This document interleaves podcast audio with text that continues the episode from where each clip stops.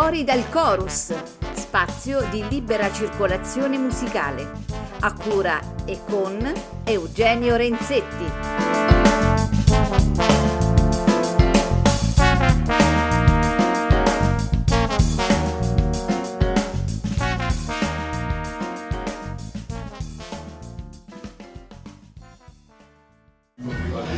Cari amici di Fuori dal Chorus, ben ritrovati in questa puntata un po' confusionaria ma decisamente eh, alternativa e, e, e, di cuore. Allora, stasera sono qui con un amico, un musicista che stimo molto, eh, Simone Alessandrini. Ciao a tutti. Allora Simone, la prima domanda è questa, eh, di rito. Chi è Simone Alessandrini?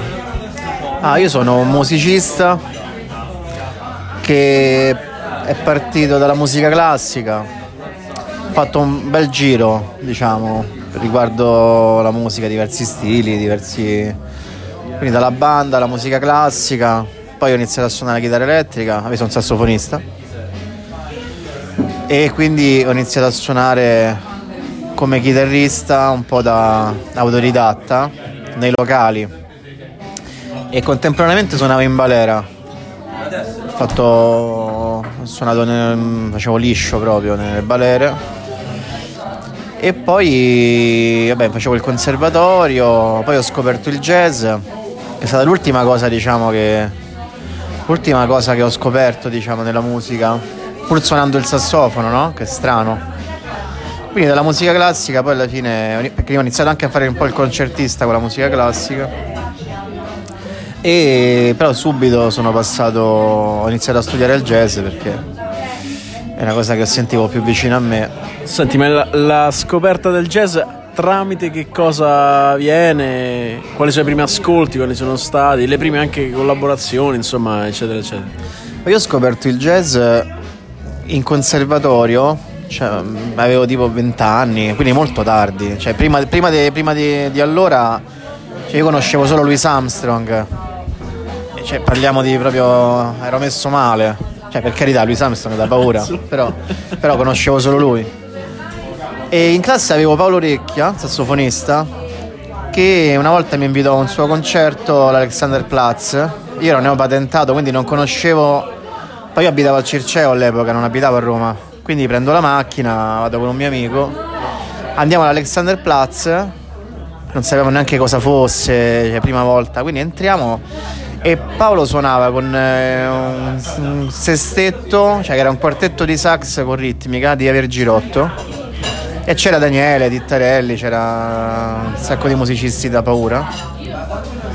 E quella sera io rimasi folgorato perché avevo sentito suonare il sassofono in un altro modo, io avevo fatto, cioè suonavo soltanto musica classica e ascoltavo soltanto un certo tipo di suono che magari per chi, lo, per chi non lo sa, comunque sono due generi che con il sassofono è come suonare quasi un altro strumento, è proprio un'altra idea totale, un'idea to- totalmente diversa eh, di approccio, non soltanto di suono, di approccio alla musica. E avendo sentito que- suonare quella sera Paolo, Daniele, eh, per la prima volta, poi, poi, diciamo che con una sera ho sentito tanta roba, no? E quella sera lì sono rimasto folgorato, quindi da lì mi ricordo proprio il momento in cui decisi proprio di, di aver capito, cioè, mi ricordo di aver capito cosa dovevo seguire. E mi ricordo che durante il viaggio di ritorno di notte eh, da, da, Roma sulla Pontina ricordo che c'era questo mio amico che voleva mettere un po' di musica e io gli dissi di, di non metterla perché volevo rimanere con quel, con quel suono in testa. Ah, poi tra l'altro quella sera c'è un aneddoto, un piccolo aneddoto. E noi eravamo, eravamo, in piedi io e questo mio amico perché era pieno, il locale era pieno. Quindi eravamo così attaccati alla parete, viene Javier venne che ci chiese, disse mh, mm, prima del concerto, scusate mi dispiace che siete rimasti in piedi, adesso vediamo se, se, se arriva qualcuno. Io l'ho ringraziato, però pensavo fosse il cameriere. Cioè, quindi perché non l'avevo mai visto, non sapevo nulla. Per chi non lo sapesse, Chiaver Girotto è uno degli esponenti del sassofono, diciamo, jazz latino, uno dei più importanti, insomma, che, che abbiamo in Italia. Oh, ti confesso che oltretutto la storia, la mia è quasi simile, nel senso che io anche ho studiato musica classica, non ho mai frequentato la musica classica, però diciamo lavorativamente ho suonato sempre solo musica contemporanea, il jazz è arrivato molto tardi con un incontro eh, sì, è, è, caduta una cosa perché noi stiamo chiacchierando in un, in un bellissimo eh, pub eh, romano in un quartiere insomma, alternativo, un bel quartiere dove abita Simone. E, ehm, però ascolta una cosa adesso, par- parlando di te adesso, no? oggi, ascoltando un po' la tua musica, la tua musica è piena di, di contaminazione o quantomeno spunti quindi tu, il tuo jazz, le tue idee di jazz, innanzitutto ti chiederei che cos'è per te il jazz, più o meno, una domanda un po' così, ma... E poi qual è la tua idea di jazz? Beh, che cos'è il jazz? Automaticamente poi... Questa è una domanda che... Cioè, rispondere a questa domanda poi crea sempre de... delle fazioni, no? Però io dico che il jazz è un linguaggio e non è uno stile. Secondo me e mm, c'è un linguaggio che poi in cui ci sono stati poi degli stili, no? come il bop, eh, il cool, eh, free, diverse e, e, e, altro. Che cos'è per me il jazz? Eh, cioè la mia idea di jazz. Ma guarda, io sono arrivato qualche anno fa a, a eh, a fare una distinzione tra quello che mi piace ascoltare e quello che sento, cioè che quello che riesco a suonare, cioè che sento mio. Ci sono tante cose che mi piacciono, che però non le sento mie. E quindi è capitato anche di suonare un po' di tutto, no? Quindi ultimamente, cioè negli ultimi anni, ho sviluppato appunto questo pensiero e mi sono reso conto poi automaticamente che la musica che scrivevo era, era prendeva spunto da tutto quello che, che sentivo affine a me. E poi ognuno ha la sua storia. Io ho, ho suonato in tantissime situazioni musicali differenti. Il jazz è proprio l'ultima cosa a cui a, cui mi sono um, quindi tutto, il jazz porta, cioè, diciamo, il jazz è un po' un contenitore di tutto quello che ho fatto, di tutte le esperienze che cerco appunto di, di, di riassumerle ovviamente in un linguaggio. No, una domanda, ma siccome sei pure un artista diciamo prolifico dal punto di vista di, di dischi eccetera, ma la scrittura è nata con il jazz oppure è una cosa che è venuta dopo? No, è venuta dopo. È venuta poco dopo.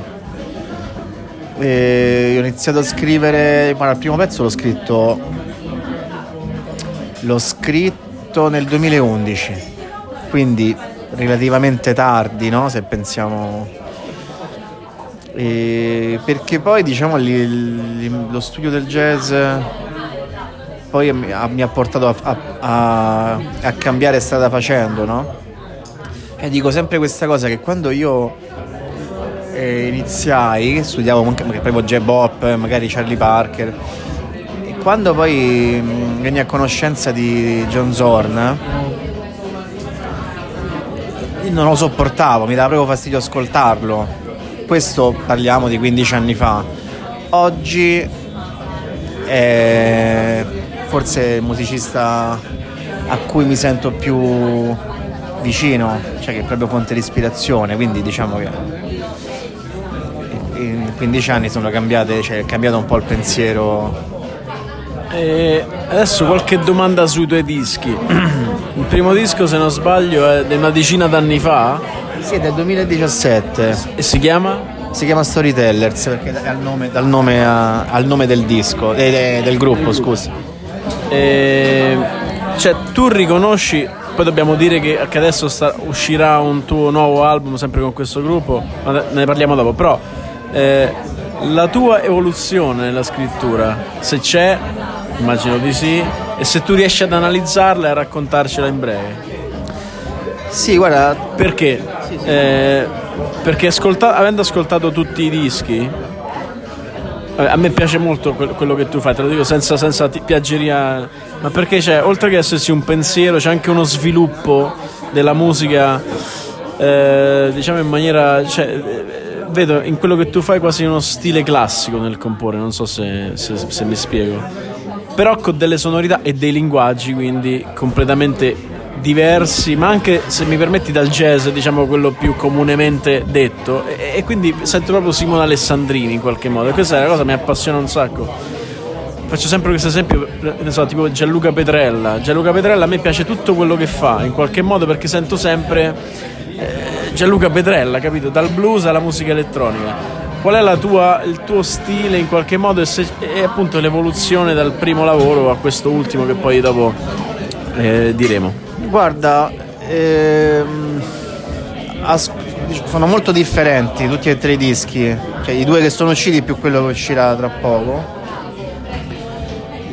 Fondamentalmente eh, credo la cosa che li accomuna è l'impronta lirica, cioè il lirismo, il, il ruolo che ha la melodia in questi dischi che diciamo ha, una- ha dei tratti molto lirici secondo me as- riascoltandoli. La dif- ci- sono diversi sono differenti.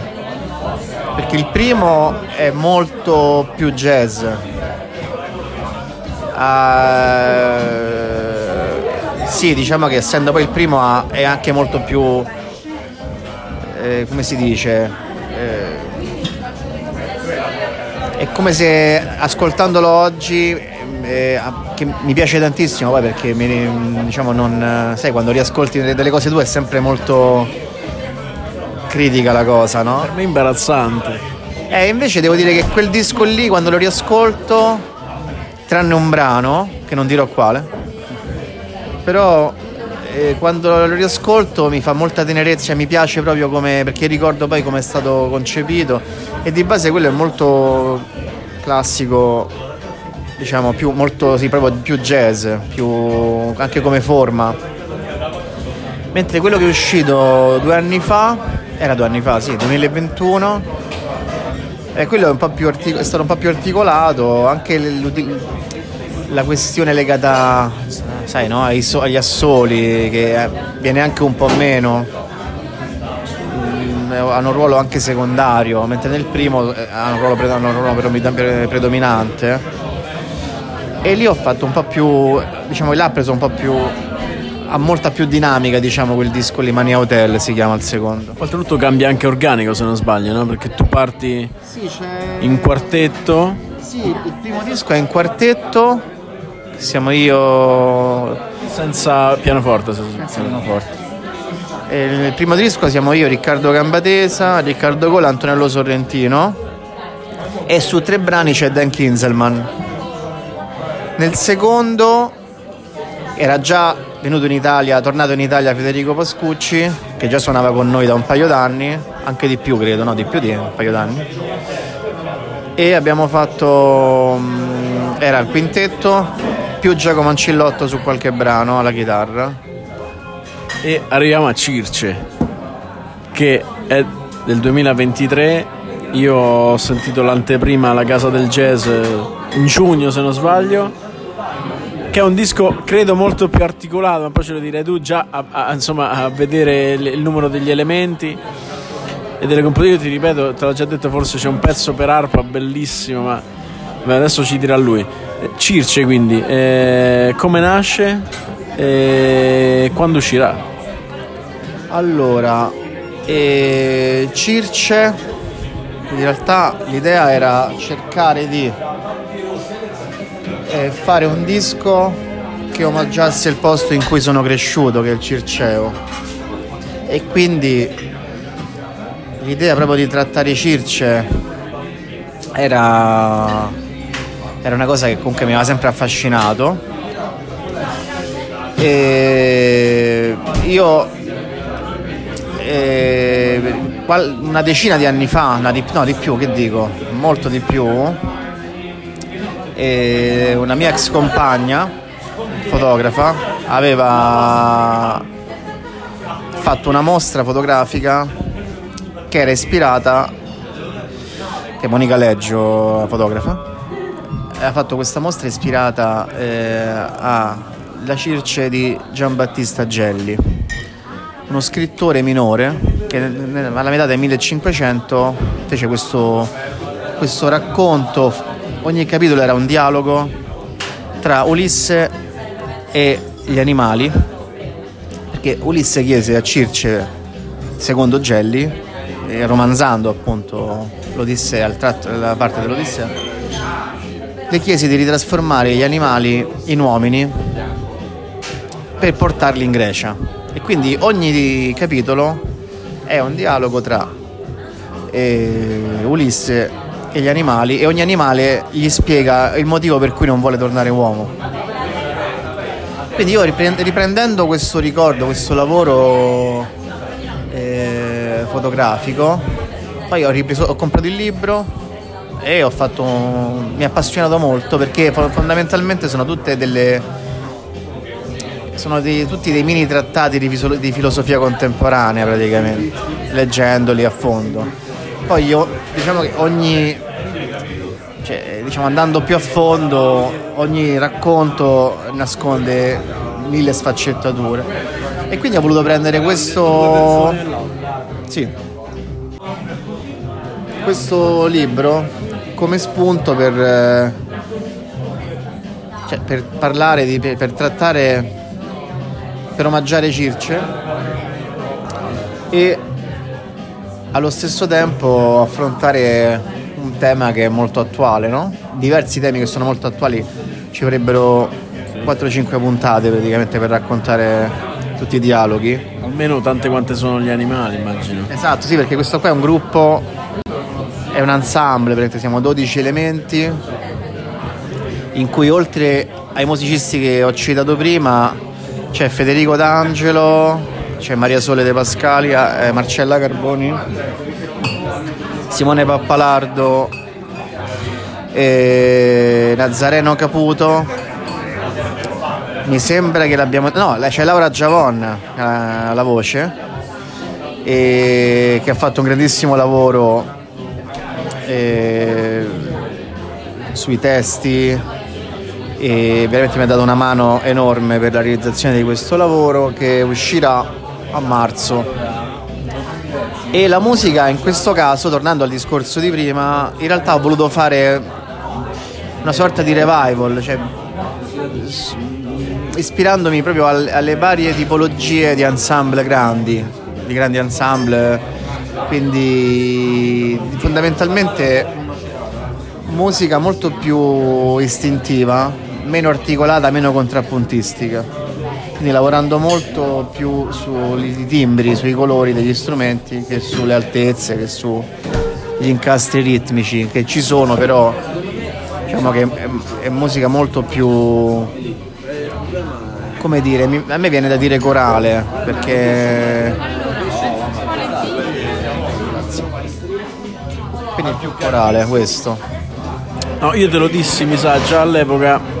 Secondo me sei riuscito a descrivere, con quel, con, quantomeno dal concerto, un ambiente talmente eterogeneo, un ambiente diciamo quasi platonico, no? talmente eterogeneo che, che, ha in sé sia tutte le contraddizioni de, de, de, della vita in qualche modo tramite i suoni. A me questa è una cosa che, che piace particolarmente. Comunque, i prossimi appuntamenti e un saluto. I prossimi appuntamenti io eh, suonerò vabbè, a Roma, adesso con Storytellers suoniamo a Ferrara al Torrione il primo dicembre e faremo un riassunto di tutti e tre i dischi. Non, non in 12, saremo in sestetto. e, a Roma volevo segnalare con un progetto in trio di musica elettronica cui sono sassofono e chitarra elettrica con, con Mauro Remitti e Simone Pappalardo. E con un progetto che si chiama Mas Mas, è nato da una residenza che abbiamo fatto al Mattatoio qui a Roma tre anni fa, due, due anni fa. E suoneremo per Teatri di Vetro al Teatro India il 20 dicembre. E quella, questa è diciamo, una delle No, è la prima, la prima, esibizione che facciamo con un repertorio nuovo. Allora, in bocca al lupo e grazie di essere stato con noi. Grazie a te.